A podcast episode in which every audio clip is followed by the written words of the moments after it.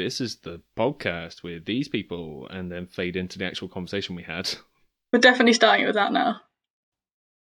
This yeah, is the it. podcast. We've done it. We've done it. this is the conversation. This is the podcast with with these people in this place. You're I'm this person. listening. People, places, and things. That's a good Parks and Rec reference. I like it. Thank you.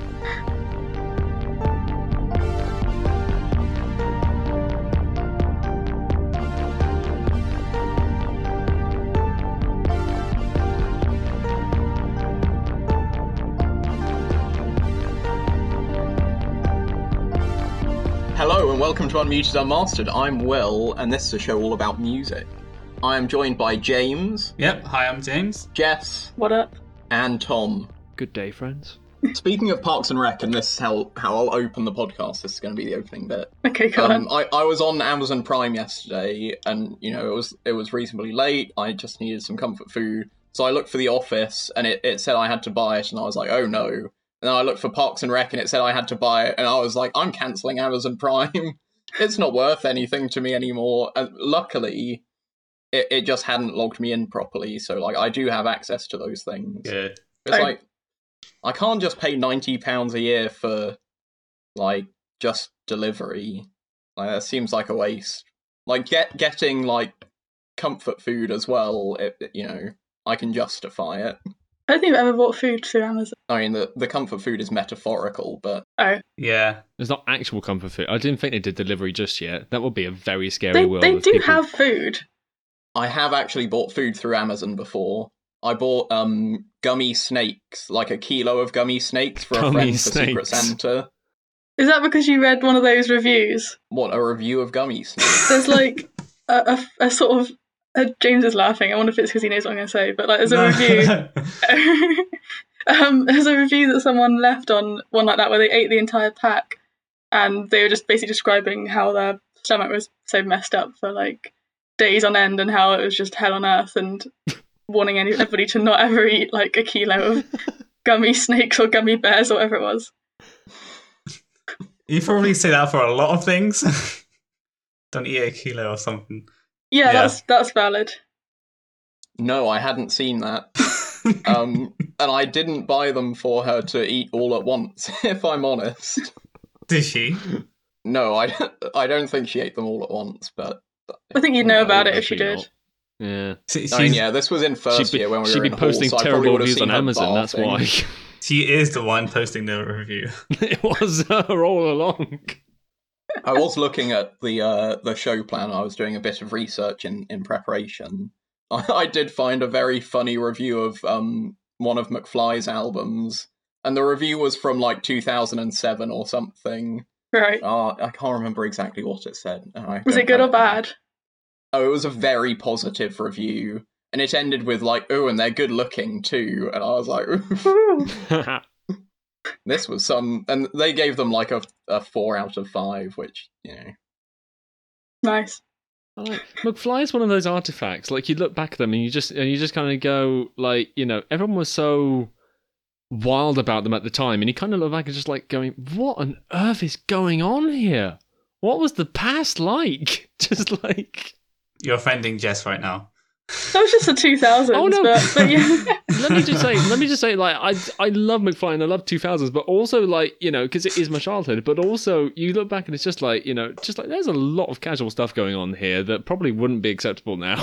just It was weird because, like, you have sort of token pop bands or like ones that are kind of um just like pushed forward into the mainstream of towards like teenage girls or whatever. It's like they're kind of they're kind of like pushed for that purpose, which is really odd. Not just on like fully on their own merit or anything, even if they've got talent. But it's like there's someone has to sort of fill that void, and it was busted, I guess.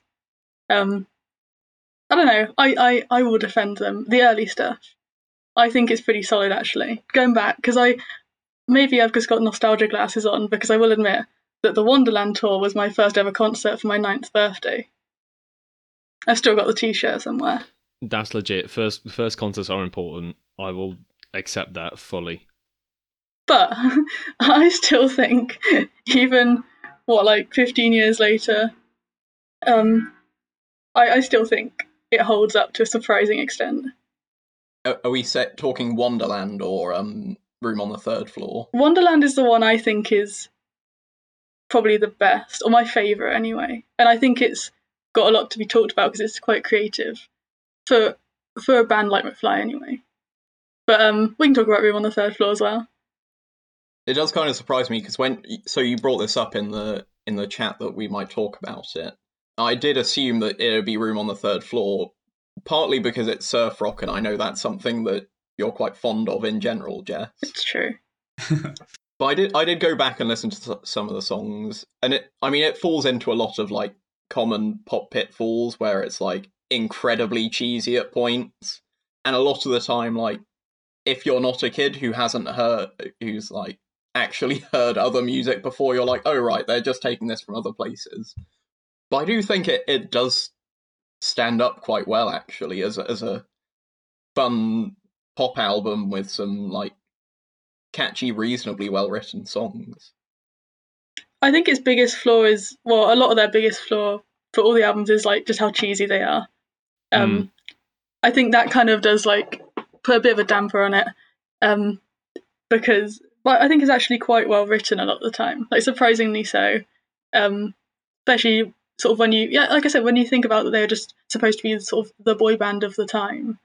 Um, yeah, I just think there's actually some quite decent songwriting. I guess the influences are really obvious, but then again, they are good influences generally. So, so that's nice. At least they're not um, ripping off something that's bad in the first place. I mean, until they get to like collaborating with Taio Cruz at the, Oh, God. the tail end of their original. We don't career. talk about that side of things. First four albums only. this, this is a Muse scenario where it's uh, early stuff only for me, please. So that's up to and including Radioactive, right? Yeah. You seem to know your stuff as well on McFly, I've got to say. So McFly were also my first concert at Newmarket Nights. Hey. Um, I don't remember what what tour it was, but my sister was a huge fan, like when she was a child. Um, so yeah, I heard them a lot, and as a child, w- just like hated it because I was like, oh, I hear this all the time. I'm sick of it. But like when the first album came out, I actually enjoyed it, and I asked my dad if I could get a copy, and he'd just received it in the post from like ordering it somewhere, so he like burnt me a copy of it. Nice. Those are the days. Yeah. Yeah, well, I had a Windows 98 computer with a CD burner in it. Oh my god, yes. Those were Wow. the best days. Yeah, mine was XP. Uh, you got it worse than me. Yeah, we had 98 and then we jumped up to Vista when we got broadband installed. This was Oh. like when I was just starting secondary school. Did you have the um, AOL dial-in? Is that what it's called? We had that. Dial up. We had dial up internet, Dial-up, but it, it. it wasn't AOL. We had AOL. The little man going across the screen. Yes. Yeah, that was great. Then the woman saying something about AOL. I don't know. Yeah, that was I'd great. like I'd like boost myself up onto the big chair at my dad's desk and just be like, yes, let's go. That's it. You're an adult. You're at the computer. This is what adults do. I do adult things. Just brilliant. yeah.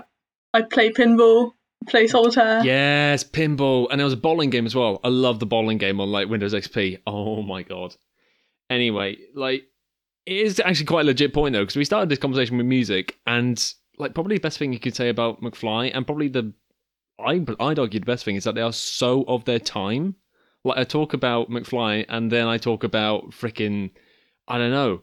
Dick and Dom in the Bungalow, and I talk about like Oh. the Saturday Show on CBBC, and suddenly all these things start flooding back, and it all comes as one. It's like this mesh of like, I don't know. I ho- I hope this is the same for like a lot of twenty somethings. Like it's just like this sort of mesh of memories that all come back at once, and I kind of think that was a good time.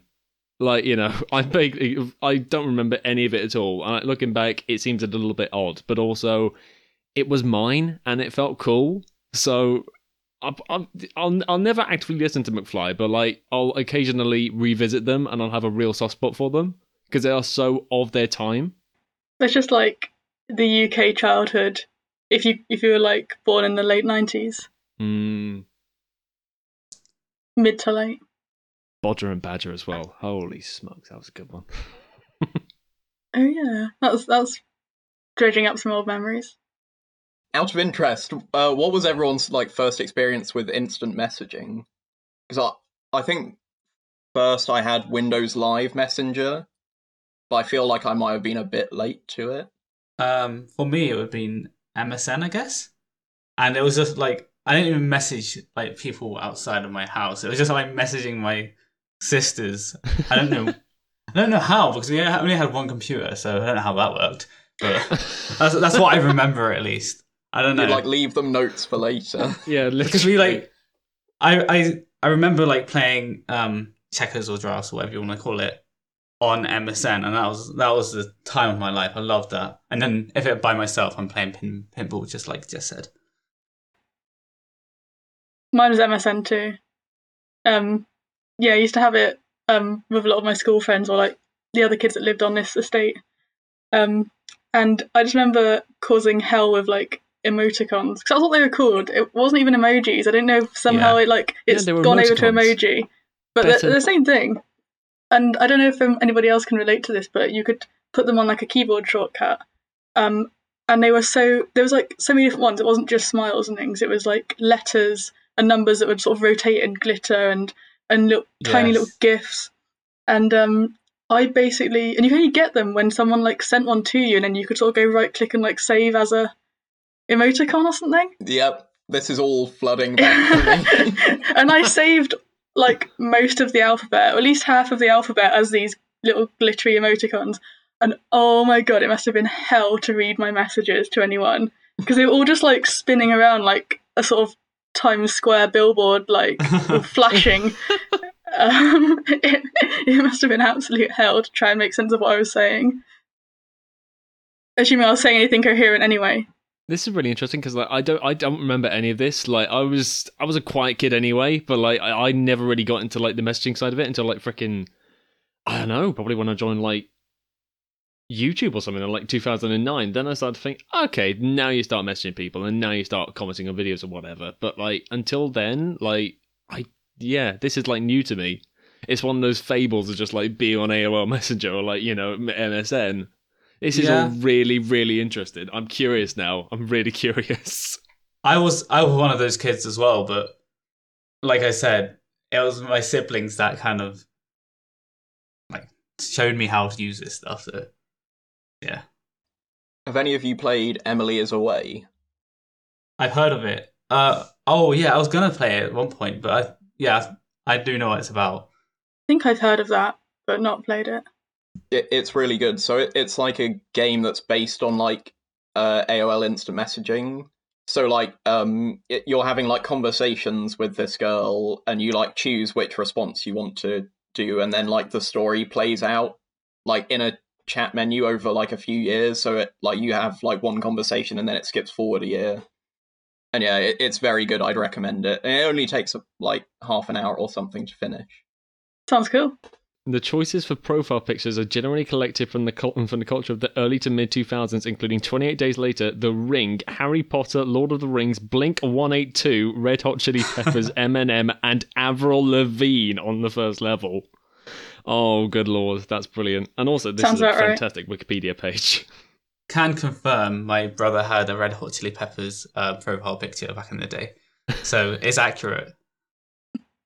Is that where you got the Chili Peppers love from, James. Yeah, that that is exactly like I remember going to my brother's bedroom and he has like a massive stack of CDs. Well, not massive. Now I look at it, it's not massive, but like a, a good stack of CDs, the most CDs I've seen in my life. And um, yeah, a lot of them like Metallica, Red Hot Chili Peppers, and some Avril Lavigne. Okay, but yeah, some of Avril Lavigne stuff is really good. I I will stand by that. Girlfriend is like almost. I mean, it's produced pretty badly, but like the the way that the chorus builds and they add different like elements to it each time it comes around, mm. it works really well. Also, it was in uh, Burnout Paradise, which is a great game. That does make it better. That does make it considerably better. Exactly. I was a Gran Turismo kid, I think. Is is Burnout Paradise a, a car game, right? It is. Yeah. Yeah, it is a car It, it's very different than Gran Turismo, though. Very different. Is it racing? I've not played it. Yes. Yes.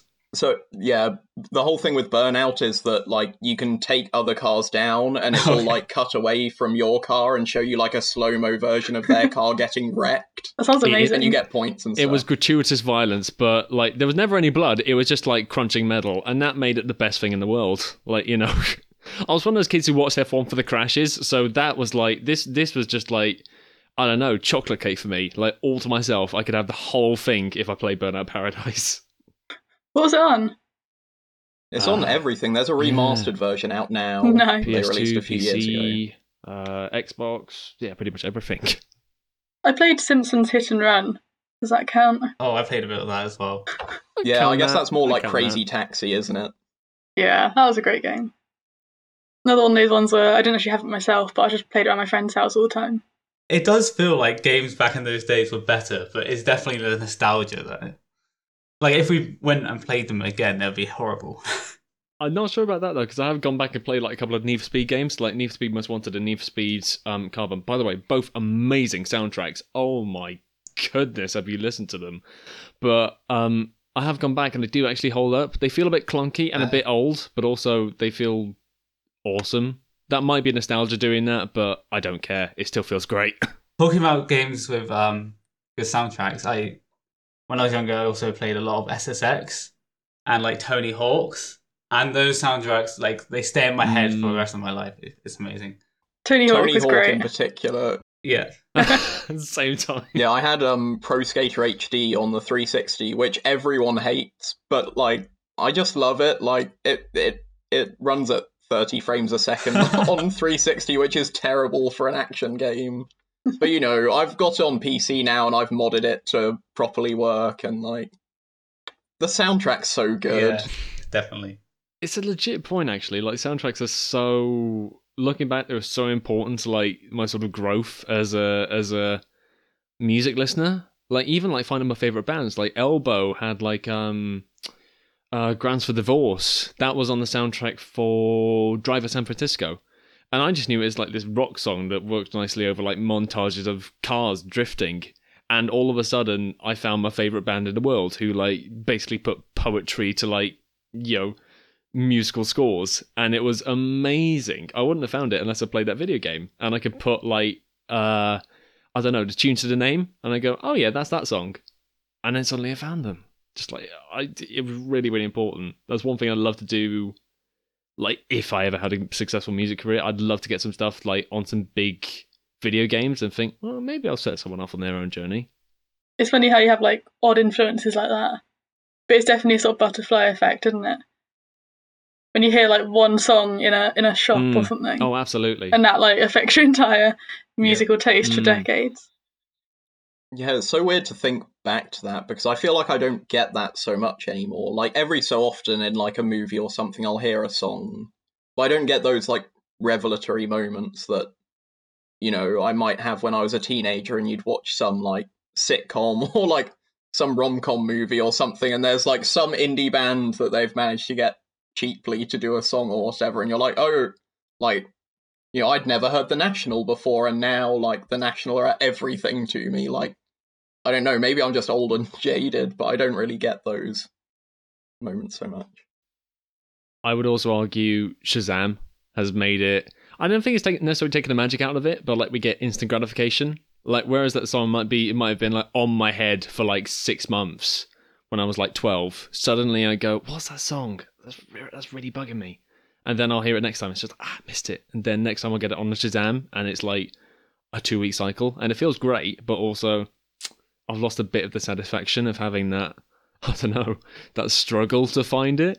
I don't know. It, it- I, I think, I think like things like that have really helped though. To be fair, I use Shazam. I think I can relate to so that a much. bit. Um, like going back to Tony Hawk's, like the the first time I heard um, Ace of Spades was on that game, and I never realized how like big of a song Mm. it was, and like it was Motorhead, so as big of a band they were. Like it's only like probably like 10, five, years, five or ten years later I realized that oh, this is actually a massive song. But I related it back to Tony Hawk's all the time. Like it's so nostalgic. Do you think that like streaming has also taken some of the excitement out of it. Because I think like when I was younger, you know, you hear a song and then you know you'd think about it and you'd listen to it on YouTube and you'd wait for you know a few weeks until you have like pocket money or whatever to be able to buy the album. And like now, there's not that kind of anticipation and that excitement in quite the same way. Probably, yeah, because it's just a lot more easy to get hold of, you know, the music. I think definitely. Well, I, I mean, it said like instant gratification for like Shazam. I think it's probably the same thing for like Spotify as well. Like, if you know the name of it, then um, you know, you can very easily find it. You know, which you wouldn't have necessarily been able to do again, like when we were growing up. But also, what happens with Spotify now is that I'm finding a lot of artists that I wouldn't find otherwise. Like, whereas, I don't know, like when I was a kid, music had to be on the telly to be of vague interest to me, and that was about it. Like, even stuff on the radio just sort of existed, and I wasn't really that, I wasn't really that bothered. I think now it's a lot easier to get lost and just find loads of new stuff straight away. But again, maybe that's the same thing. You're just trying to find more and more stuff to like, I don't know, fix that craving. I don't know. It, it, yeah, it's a really good question though. It's definitely changed. Whether it's better or worse, I don't know. I think certainly for a lot of bands like 10 years ago, I've got a much deeper relationship with them than I do a lot of acts now because I had, I don't know, that journey to find them, that journey to discover them. I don't know what other people think, but maybe maybe that's just something that people do like the first you get your first loves and you sort of keep them forever or maybe that's just because i found them in a slightly different way I mean, there are studies that say that most people's music taste gets set when they're at like 13 or 14 years old. And that's just what it is forever. Yeah. I feel like within our group, maybe that's a bit different where, you know, we've, we've all branched out and found new stuff. But in general, yeah. Yeah, I feel like kind of agreeing with Will really is that music nowadays, um, it kind of gets digested quicker. So you might find a good song and you listen to some of the artists' albums, and then you might just like go off them and maybe visit them again sometime later. But then when you were a kid, you'd listen to a song, you'd save up your money or whatever, and get that album. Then you'll kiss, you'll you'll keep listening to that album because you paid money for it, and it's like it's yours, you know. And, And you've got nothing else. exactly that might be the only album you have. So maybe you'll get one next year. You got a long car journey or something, and a and a pile of CDs. And a Discman. You're going camping. You just brought like a massive like nostalgia moment, Jess. Oh my word! I was like listening to a Wolfmother CD on like on every trip on in the car. Oh, I love it. Yeah, I'd say regarding how music consumption, I guess, has changed. Um, it probably still happens on a similar level in some ways. I mean, like we said, necessity before would kind of force you to listen to the same things more and more, and probably be more into them because of that. But nowadays, I feel like I still have, I still have like cool connections to songs, or still find things on adverts, or on the radio, or in a shop or something. But I also find music other ways too. Um, so it's just kind of like filled out. The rest of my time is filled out of other music, and it kind of feels like those events happen less frequently, even though they probably, it, yeah, they probably still happen quite a lot. I still find cool new music and really connect with things and have like obsessions. But it just, yeah, because I have lots of other things as well going on at the same time, it doesn't seem like a, as big an event. But I'd rather have it as it is nowadays. Like I'd rather have access to so much more music, even if it sometimes feels a little bit more watered down. I guess. It helps other artists as well. Um, artists that are up and coming, really. Like we're exposed to more more music, and I mean that can only be a good thing, really. So, like, yeah, artists get more exposure. Really, it's a good Yeah. thing. Well, even on that point, here's a question then. Okay, if we feel like a certain way about, like, I don't know, uh, McFly or like, I don't know, Linkin Park for me, I feel really, really nostalgic about Linkin Park, but like those others we had in our teens, I wonder if teens and tweens these days are to feel the same way about, like, I don't know, Dua Lipa or like, or like the one who did Super Lonely. I can't remember. I wonder if they're to remember these songs from like back in the day on like TikTok like this is like way in the future when we're like you know old and grey and everything else. But I wonder how they're going to look back on the music they're consuming now. Maybe they'll feel the same. Maybe they won't.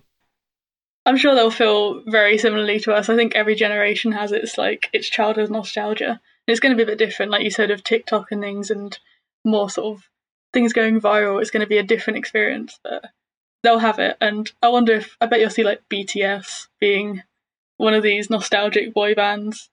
I reckon that's like almost a modern day McFly in a weird sense.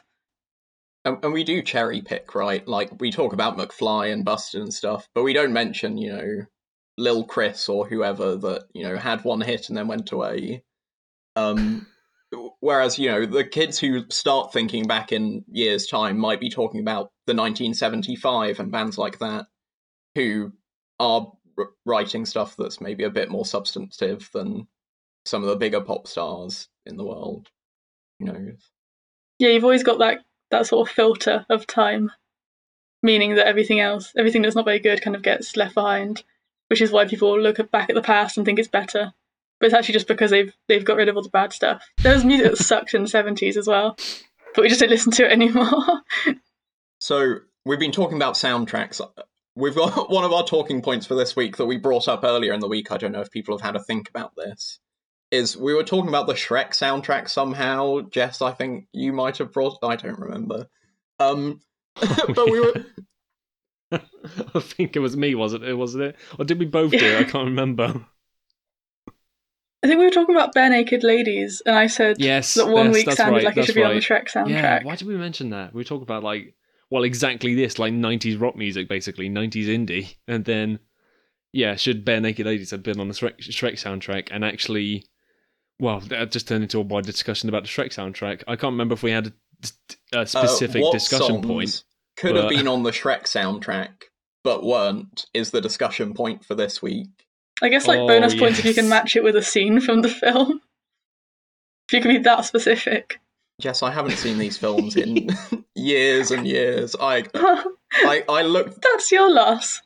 I guess, yeah. I looked through the soundtracks, and uh, so I made a list of songs first, and then I looked through the soundtracks, Okay. and one of them had already been taken. And Really? that song was Barracuda by Heart, which I Oh, think is in nice. the third one.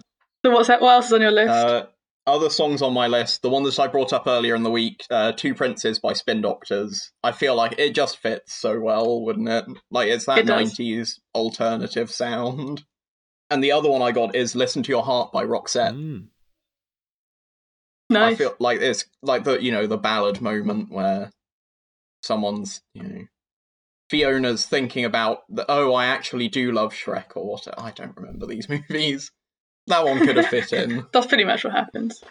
Slightly left field. I don't know if um, I don't think Bon Jovi was in any any of the films, were they? For music wise, I think Oh, Living on a? Prayer was on. I mean, if one it of is, the good choice. But also, like, Bed of Roses is the ultimate ballad, so I may challenge you on that ballad point. So I mean, literally any Bon Jovi song I think would probably fit in I quite well. Wanted it? dead or alive. To be fair, it probably would work actually in the second film.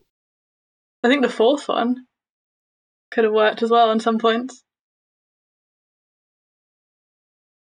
Jess, you're supposed to be the one who knows what's happening in the Shrek movies. I've seen one and two recently. Not the others as much. Um, but yeah, I try and remember. No, I don't have. I don't think I have many or any to contribute here. I keep trying to think of some, but the friend friends um theme tune keeps getting stuck in my head for some reason. I don't know if it sounds Oh, like a song from. Shrek. Surely or it is. I mean, yeah.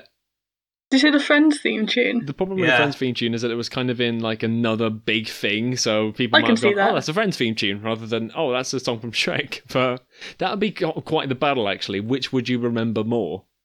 But I'm just having a quick scan through now. Yeah, it'd be one of those things of like, um, oh, what is the other one? Oh, it's um, on is it called On My Way by Rusted Root? That I have like, there's an argument I've heard between people arguing what song, what film that is definitively from. Um, The And the contenders are Ice Age and had Matilda, I'm on my way think. on the Shrek soundtrack, and it like, or maybe it was another one. That was, I mean, to be fair, Oh, yeah. I always remember that Shrek. That's always when Shrek and Donkey are walking off to the castle to go and save Fiona in the first film. That's Yeah, the song from scene. the pancake scene in Matilda, right? I I'm not sure. I haven't actually seen the movie, but like my girlfriend puts it on whenever we make pancakes, and I'm like, I, I So, don't know this. Do you even know if there's a pancake scene? Matilda pancake. I don't understand the reference. The lyrics have nothing to do with pancakes, so I think Yeah. she like she does cooking and stuff. So yeah, I think she might maybe she makes it for a teacher or something. Oh, send know. me on my way. It's it's a different song. It's a That's what I song. mean. Send me on my way. Yeah, I didn't know what I it's think called. I think there's I'm on my way, which is which is from the Proclaimers. That's on the Shrek soundtrack. They're both great. Very different songs. I've I've legitimately put the Proclaimers on my like road trip soundtrack because like have you listened to it? It's a great song. But no, I don't know this one. I legitimately don't know this one. I'm sure you will know it. Like you might not know the title or the um, mean, I'll artist. it's one of those sort of one-hit wonder things. I'll play it as soon as I stop, and then I I'll probably miss you you, and probably go, "Oh my god, yes, I remember this so vividly." So I actually did think of another one, um, other than just one week for the Shrek soundtrack. But I'm so the song I'm thinking of is Centerfold by oh I looked it up the J Geils band. Never heard of them of this song, and um, but I was so I heard on the radio and I thought it was in A Knight's Tale. Has anyone seen that no. with Heath Ledger? It's kind of a similar vibe. Like it's it's it was before Shrek, but you can kind of imagine that Shrek was influenced by it. And I can't believe we're talking about influences of Shrek now. But um, anyway, I was absolutely convinced it was in that film instead. So I was like, oh, you can't use it in Shrek. But apparently it, it wasn't. Or googling it, I can't find any evidence that it was ever in that film. So um, I don't know what's going on. I'm having like a weird sort of. I don't know if you can call it a Mandela effect if it's just me. But um, either way, I was convinced it was in that film, but apparently not.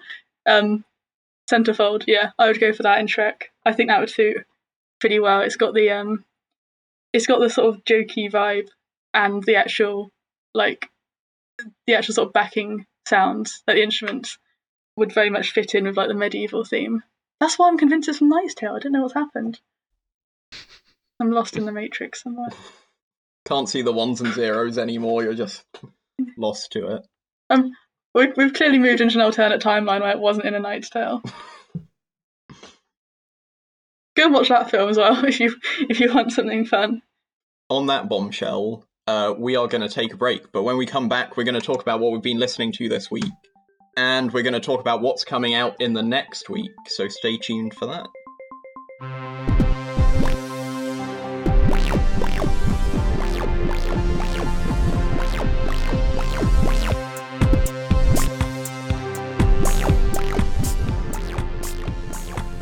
A Knight's Tale was actually released in August 2001, and Shrek was released in June 2001. So I was wrong in saying that Knight's Tale came out first. I guess it was like a. And just apparently 2001 was just a fun time. I guess it was like one of those times when you know, like two really similar movies come out like right next to each other. I love that that implies that like Knight's Tale, if anything, would be the one that ripped off Shrek. Mm. That's just a funny thought. I mean, I guess they were in production at the same time, so. They, no, I know. No. Yeah, in reality, it's perfectly legit, but both classics. It's okay. If anyone has actually seen it, it's it's very similar, and it has got a soundtrack that's like modern pop songs in medieval times, and it works really well. Just a just a cool era. Right, let's move on to what we've been listening to this week. Jess, do you want to start us off? Sure. Um, my listen this week has been "Pieces of a Man" by Gil Scott Heron. Um, I really enjoyed this album. It's it's great. It's from uh, sorry, it's from 1971. Um, it's it's really you can tell it's a really influential album, which is really exciting. So it's um, it's sort of R and B, soul, um, that kind of mix. You can see like the big influences from jazz, which is is cool because it kind of makes a nice stepping stone between like jazz and hip hop that's more modern because he speaks in quite a uh, yeah there's like one spoken word track and apparently he does a lot of spoken word stuff as well as a poet really um and then he sings on the rest of it but he's got a sort of very straightforward voice it's not like a fancy it's you know it's just it's quite like plain in a way but really nice because of it. It's just it's a great voice, and yeah, he, has like the sort of bass lines of, or like the sound of the bass from jazz in the fifties and sixties, um, but then going forward into this straight delivery that kind of flows well into hip hop, and it's quite um, fair, like sort of social issues and political lyrics sometimes, which is very, I don't know, it's quite interesting. It's quite hard to relate to because it's well I'm not the sort of person who's, intended for at all. So it's um you got to like kind of try and put yourself in the mindset and like the era to really appreciate it for what it is. I think, which I tried to do. Um, the revolution will not be televised was a um one of the sort of most famous songs from it, and that's really interesting. That's a spoken word one. Um, it's kind of like a criticism of the media, I think, and about sort of race inequality in the US. Um, but the the lyrics are great really um I don't know, great stories to them. I mean, he's a poet, like as I said, so it sort of stems from that, I guess. But it's just even forgetting all the um themes as well and all the lyrics, it's just a great album to listen to on the completely sort of shallow side. It's just it sounds really nice. It varies quite a lot from quite upbeat to um more quiet and soulful and ballads. Um yeah, and you can easily see like its place in history quite it's quite obvious, I think, to see where it came from and where music went after that. So can definitely recommend it. It's really interesting. I've actually put some thought into it. I've heard um that track that you mentioned, "The Revolution Will Not Be Televised," like sampled and referenced a bunch in various things. But I've never actually heard like where it's from. Yeah, it's really cool. I really enjoyed it. Tom, got anything for us this week? Uh, I do have something for you. Uh, I have Boombox Eternal by Sam Sparro. Or, well, his name is Sam Sparro, but he doesn't put W on the end. You probably know him from uh, Black and Gold, back in 2008. Uh, on the subject of, of nostalgic back in my day um, singles, yeah, that was his um, track. But Boombox Eternal, he released, I think it was actually a year ago today, but I was recommended it by a mate recently. And oh good grief it's absolutely spectacular. Um third album after i think actually quite a break from making music. Let me check his discography. So he released an album in 2008 2012 and then 2020 so yes an eight year break and i mean god blimey he's been uh, cooking this one for a while but it's actually a really really good album. Lots and lots of um nostalgia vibes slightly synth wavy um, it feels very much like like you know that trendy 80s 90s kickback which is happening at the moment. Um there are some dance influences in there. There are some funk influences in there. Really really cool album. And it's also i don't know if i mentioned this like on the record but i've definitely mentioned to you guys like i hate it when uh albums are just 12 tracks and they don't do anything uh varied and they don't do anything with their structure or their form. He does do nothing like ridiculous or amazing. Like there are no like soundscapes or anything like that, but there are like little interludes and there are like things like you know I don't know. It sounds a little bit cliche, but there are things like you know telephone voices and things like that in there, which are a little bit overused. But I think it's used really really nicely here. Um, yeah, spectacular, spectacular album. Ten out uh, would be a ten out of ten, but it is in fact a nine out of ten because he has a very silly mustache, which I honestly think he needs to get rid of. But also his life choice, so I can't do much about that. Uh, yeah, Boombox Eternal, Sam Sparro. Go have a listen. That's a strong recommend. James, have you got anything for us this week? Yeah, this week I've been listening to a classic, um, at least for me. Um, Grace by Jeff Buckley. Mm, Um, what an album. I yeah, I adore this album. Like I was listening back to it on like these headphones, which I guess are a bit better than ones I've had previously, and it's just like sounds so silky. Like I think that's the best way I can describe it. It's like a, the sound is so silky, and like the reverb is amazing, and I like um like a lot of the songs are not even originals from him. Um, like Hallelujah, and I hate to go back to like the Shrek reference, but um, yeah, I, that song is, is like so beautiful to me, and like that's why I started listening. I listened to the album again this week because I was actually watching a video about um how the reverb, was created. So um, on the guitar at least, um, there's a medium reverb and then there's a long one to have like this massive soundscape, and apparently that's used in recording a lot, which I didn't know. Um, but yeah, that's why it sounds so amazing, and there's not one song on there that which I can't recognize or like. Yeah, it's yeah, I love it. Um, I think I've seen a video, haven't I? It was um uh Andy Wallace, wasn't it? Because he literally went through like every single track that was like recorded for the album, and like I can't remember. There were like two guitars, two short reverbs, two long reverbs, and he just like blended them all together, and it was just like, yeah, I I think I've also seen that, and that was just amazing. I could also talk for hours about Jeff Buckley, but not today. Maybe another yeah, time. Same. I guess it's a very like 80s thing. That album came out in the 80s, right? I'm not going crazy. No, 90, uh, four? 94? 94, okay. Yeah, I was Yeah, going to say like 94. it- it's it's quite a, an 80s like uh production technique, like having a shorter reverb and then having the the longer stuff underneath because it, it kind of like mirrors the whole like um gating a reverb on drums and stuff like that. That Mm. was very It's- trendy it's- and then not trendy at all. Yeah, it's not so much gated as it is more of a shimmer. Like it's really, really um, high pitched, it's really jangly. Like it's not. It doesn't feel like it's a room as much as it's like. I don't know. It feels like you're almost in the sky. You know, people talk about shimmer. They talk a lot about like skyscapes and you know being up. Oh, we're in the clouds, and it feels really dreamy like that.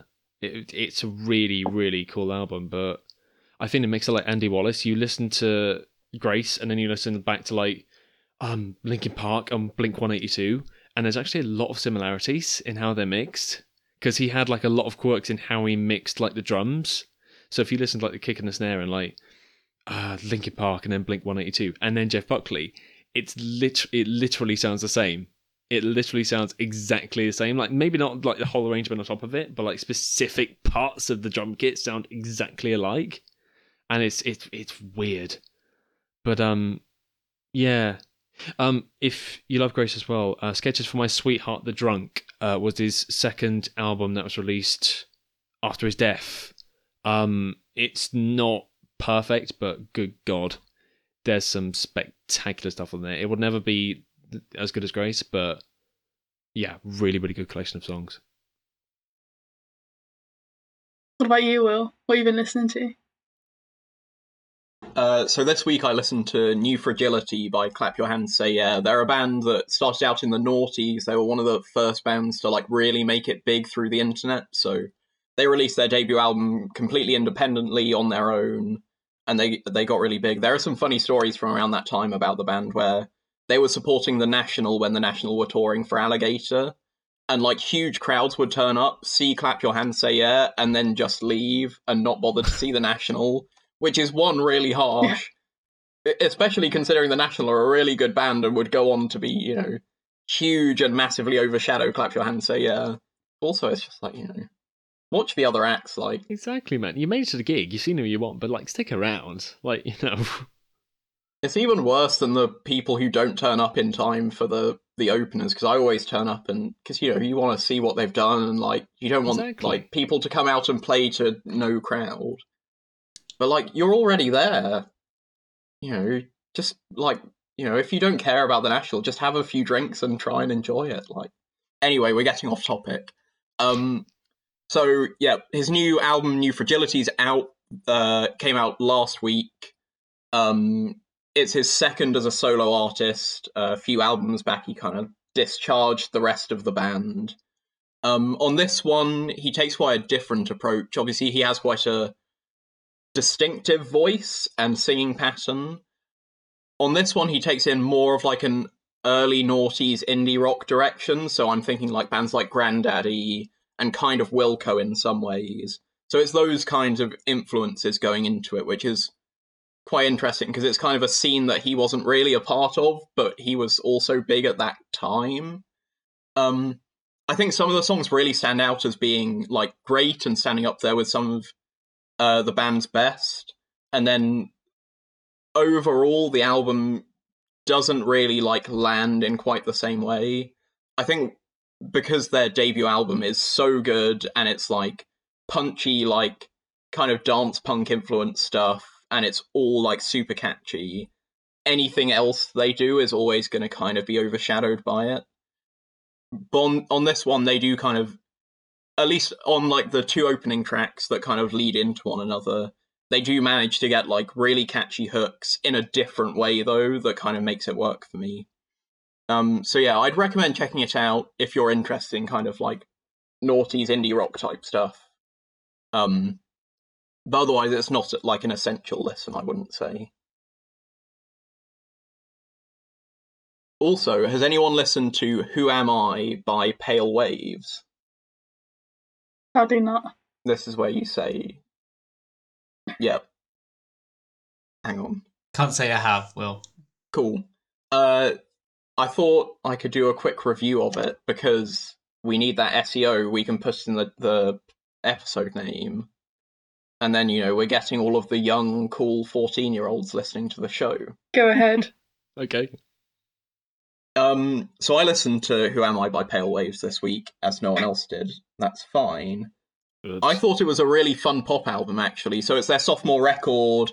Uh, it's coming out through um, Dirty Hit. That's the name of the label, right? The 1975's like amalgamation with. Uh, they released uh, Beabadoobee's album last year that was pretty yeah. good as well. Yeah, it's dirty hit. Just looked it up. It's dirty hit. Yeah. Um. So on this one, kind of going back to the noughties nostalgia that we were talking about earlier. So on their first album and their EPs previously, they'd kind of been a synth pop band. Here, they decide to take quite a hard turn into being like Al- Avril Lavigne cosplay and doing that like really poppy pop punk from the early noughties. Which I guess like noughties nostalgia is coming in now, which is like you know it's our time, guys. We're we're coming back into being cool. In general, I think actually it works a lot better than I was expecting. Um, I think like some of these tracks I'd maybe put onto playlists if I was allowed to have parties and make playlists for them at the moment. Like they are really catchy. Um, yeah, it's been clearly influenced by like Avril Lavigne, Kelly Clarkson, those kind of artists they still do have a few elements of their synth pop sound in there, particularly in the production in general, where the drums are big and punchy. A lot of the time, the guitars are played and produced to sound kind of like synth. So they'll have like a chugging guitar, but it'll kind of have that edge where you it kind of makes your brain think it's like an ARP uh, synthesizer doing like a bass line or something. Um, they do actually manage to pull off one of the slower tracks. Uh, Wish You Were Here, I think, is quite good. Although the title track, which closes the album, is kind of dreary and dull, which is kind of disappointing to like end it in that way. Um, I'd say the standout track is Easy, where they go a bit harder into the synth pop sound, and it does have like a big synth bass line in the chorus, and it it kind of builds up and like uh, presents the sound in like a, a denser way than a lot of the other tracks do. Um, there are like occasional points where I think it, it falls flat. Uh, She's My Religion, in particular, in the chorus of that song, the way that the lyrics are written just isn't how people talk anymore. Like, if you think back to the noughties, like, you listen to some of those songs and you're like, if you listen to what the lyrics actually are and kind of try and put nostalgia aside, like, it was of the time, but it makes sense in that context. When that comes up into a song now, it's like I, I don't think that really works anymore. Um, and yeah, overall, there are lots of moments. There are quite a few moments like that where the hooks are a bit simple. It's a bit lacking in some of the lyrics and stuff like that. But overall, it's a fun pop album, and I would recommend listening to it if you have an interest in mainstream pop music. Nice. I just had a quick I've look got it on saved um, up. I'll have a listen. on Spotify. I just had a look at the album cover and gosh, yeah, I see what you mean. I would not have pegged anything on that artist page as being from 2021. Mm. No, it is very like a high school band with their Doc Martens and baggy sweatshirts and Oh stuff. yeah, isn't it? and that that sort of blurred effect on the cover looks like an Oasis album. I mean, it's like straight from Avril Lavigne's Yeah. debut, right? They have that same like weird motion blur Yeah. on it. I, I legitimately looked at this and just thought, is that a stock image? Is this like Avril Lavigne from like back in the day? I, I genuinely thought that for a second, and then I thought, okay, maybe this is actually. It is actually a really fair point though, because like, yeah, it's gonna be interesting to see like how that goes. Because if this is like a new wave of things coming in, we've been talking about it all along, like this sort of like I don't know, nostalgia that's coming in. Like you know, does that mean music's gonna imitate it? It's just like this is getting very postmodern. If music is trying to imitate the past again. There's been a lot right now, and it is is kind of weird to. I don't know if there's always been this much, and I just haven't noticed it before. But it's kind of odd how there's a massive focus on recreating the past rather than coming up with new things, which I guess like could be a bad thing. But I feel like I'm probably just sort of overreacting. There probably is actually a lot of cool new stuff that maybe just hasn't been picked up on as much at the moment.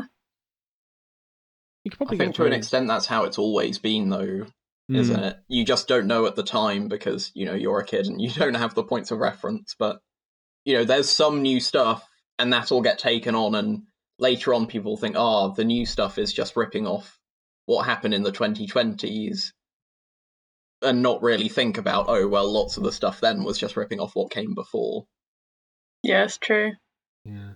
I guess the things I'm particularly thinking of is like Dua Lipa and The Weeknd and that sort of thing, of being really highly acclaimed and being pretty good actually, um, but having like big influences from the 80s and things. But I suppose something that's like Mm. going that's more futuristic or like you know a new sound is maybe a sort of like bedroom pop or dream pop or some of the rapping as well. Like is the sort of new internet age of uh, new stuff like that.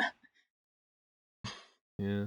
I think even more than that, there is like I don't know. You could get really philosophical about this, and maybe this is a conversation for like another time. But like, I feel like people like minimalism is really in trying to like simplify your life and how you live, and you know, oh, you know, I don't keep many things with me. Which, to be fair, I don't. I've got my clothes, my guitars, and that's about it. I try and uh, avoid other things. I just don't want the baggage.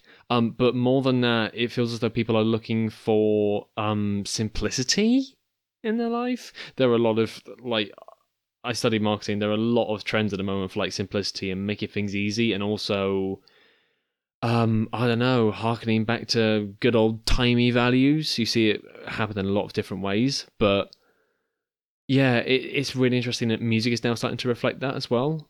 But also, like you mentioned, Dua Lipa. The first track on her on her album is literally called "Future Nostalgia." The album's called "Future Nostalgia." Like we're entering this really weird phase where people, I don't know, kind of entering this sort of fantasy land. And you look back maybe like a few years ago, maybe this is just me like cherry picking and deciding, you know, oh, it was different back then. But also, I seem to remember a lot of songs from like five, ten years ago that were very much about the moment and were very much about, I don't know, um, even very serious subjects like, you know, How to Save a Life by The Fray. That's a very serious song and a very, very deep, in the moment, uh, I don't know, song about suffering.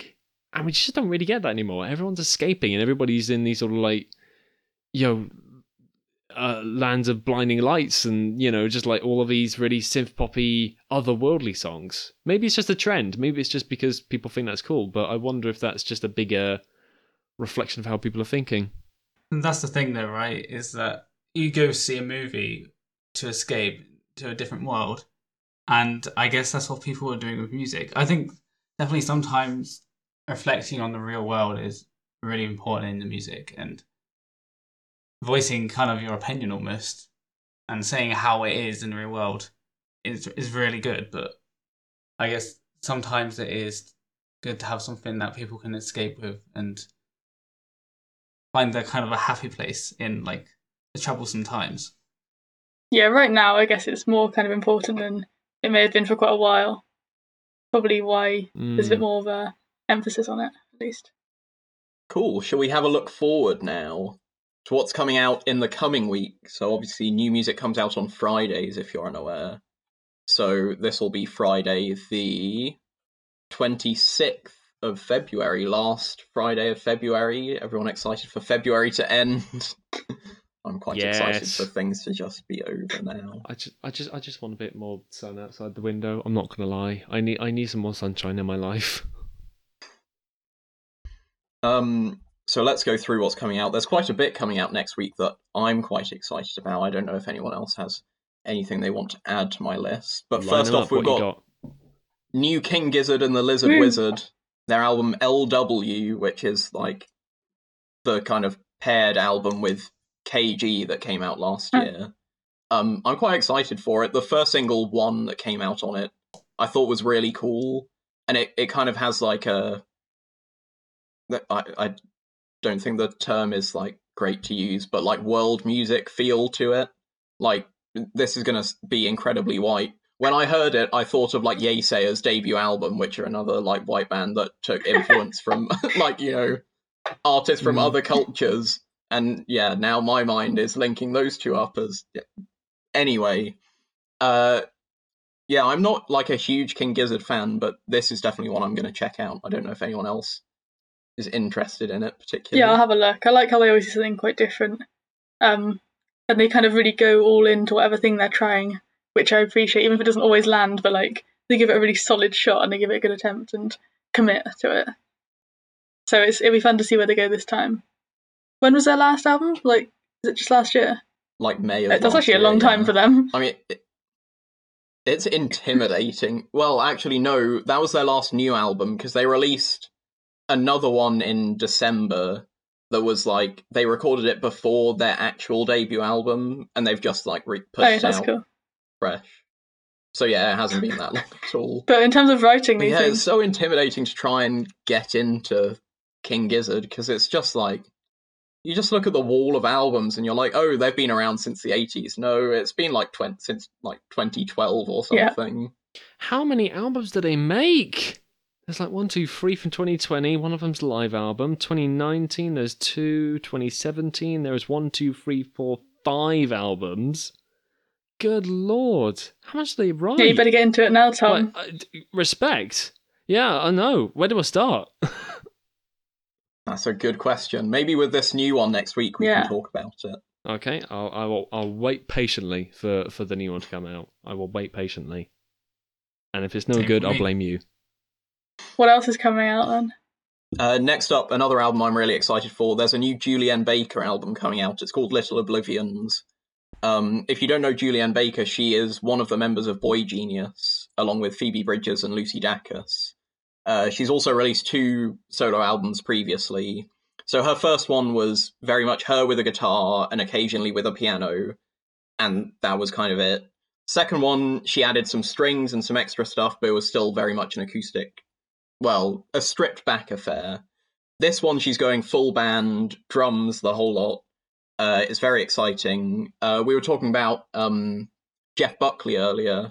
Uh, Julien Baker's mentioned that he's been a big influence on her music, and I've heard other people mention that that's a connection that can quite easily be drawn. So Hmm. maybe that's something that people in this call might be interested in. big claim, but I'm I'm intrigued. Yeah, that's definitely for me. If you want like a sad album, Julien Baker's debut, Sprained Ankle, is is fantastic. I think it's likely that I'll listen to like all of her stuff at once. It's been on my list for a while. I need to check out. next up, we've got a new album from Cloud Nothings. If you don't know Cloud Nothings, they're kind of in the same vein as Japandroids, that kind of big, noisy garage rock type sound. Uh, their new album's called The Shadow I Remember. Um, I don't know if anyone's interested in that. I'm not aware of it, but um, I yeah clearly need to spend more time looking into these different things. I've listened to some of their stuff and they're they're pretty good, but I've never had that like same like visceral reaction that I do to Japandroids, where like I, I will put Japandroids on if I want to get hyped up, and Cloud Nothings like I'll listen to on occasion, but not with any regularity. Next up, we've got a new album by Roosevelt. I don't know if anyone knows him. I saw him uh, and Mm. his band uh, support Glass Animals a few years ago while they were touring for uh, How to Be a Human Being. Um, he signed to Greco Roman, which is the label that released like Totally Enormous Extinct Dinosaurs album and some other like synth poppy stuff. Joe Goddard's solo stuff. Uh, Joe Goddard from Hot Chip, obviously. Uh, his new album's called Polydans. Uh, I've listened to the singles. I'm actually quite happy with them. It's like bright synth pop uh, like a very, very much like retro synths and drum machines type sound. Uh, I didn't love his last album, so this feels like a bit of a comeback, like back to the kind of the quality of his first one. Uh, so I'm quite excited about that. His last one was Young, Young Romance, wasn't it? Yeah, 2019, I think. Yeah, I listened to that one. It was really, really good. Again, it was kind of that. Um, it was full on, um, synthwave stuff. Which again, I really, really liked it. But I kind of felt my ear got tired after it. After a while, I don't know why. It kind of felt like. I don't even know if it was like the instrumentation, but like the production just felt the same. It felt like a really, really um heavy album. It felt as though like there was never no letter, but there was no like quiet moment to like chill out and to rest. But yeah, I'm curious. I'm curious. He's also released an EP, Lovers. Any good? Um, is that a recent one? That came out uh, nine days ago. That came out February 12th. So that'll just be a collection of the singles from the album, Right. because you know that they have to get it like that now, so that when you listen to one, you start listening to the others, so that they oh, can is that get the thing? there. Is that what they do now? I didn't know that yeah, it is the the hot new thing.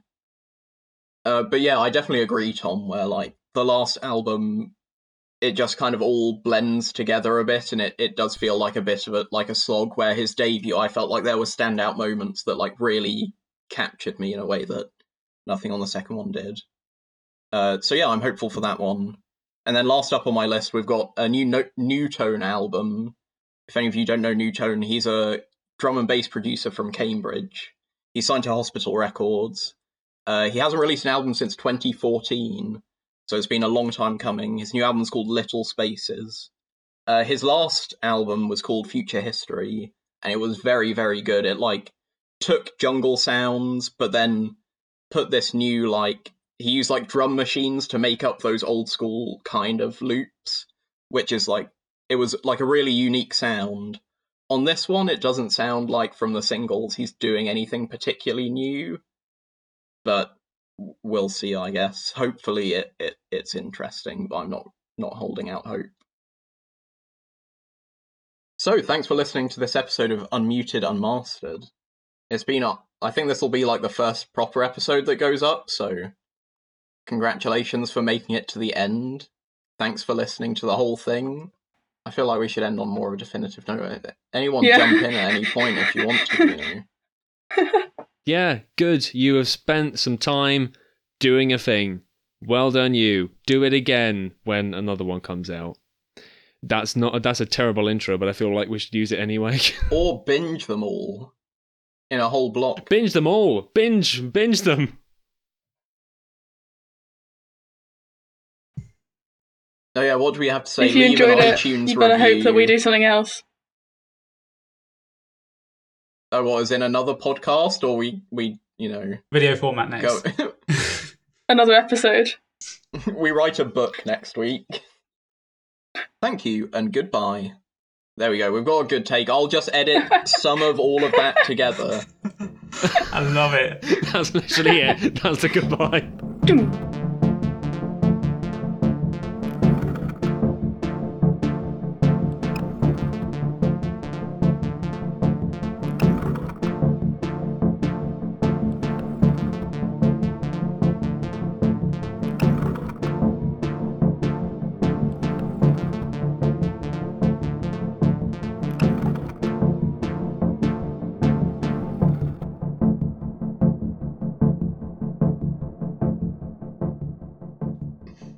So I'll, I'll do the intro and then I'll do the outro and then yeah. we'll Classic. Proper like Bonzo dog Cool. style. Alrighty. Cool. Sound good. what? okay, I think it was a bit of a obscure one. Um, I was about to go back into it and I was like, hang on, Jess just said some reference and I took it as, oh yeah, that thing, but no. it's just a What? song called the intro and the outro. I'll I'll send you guys a link. It's a great song.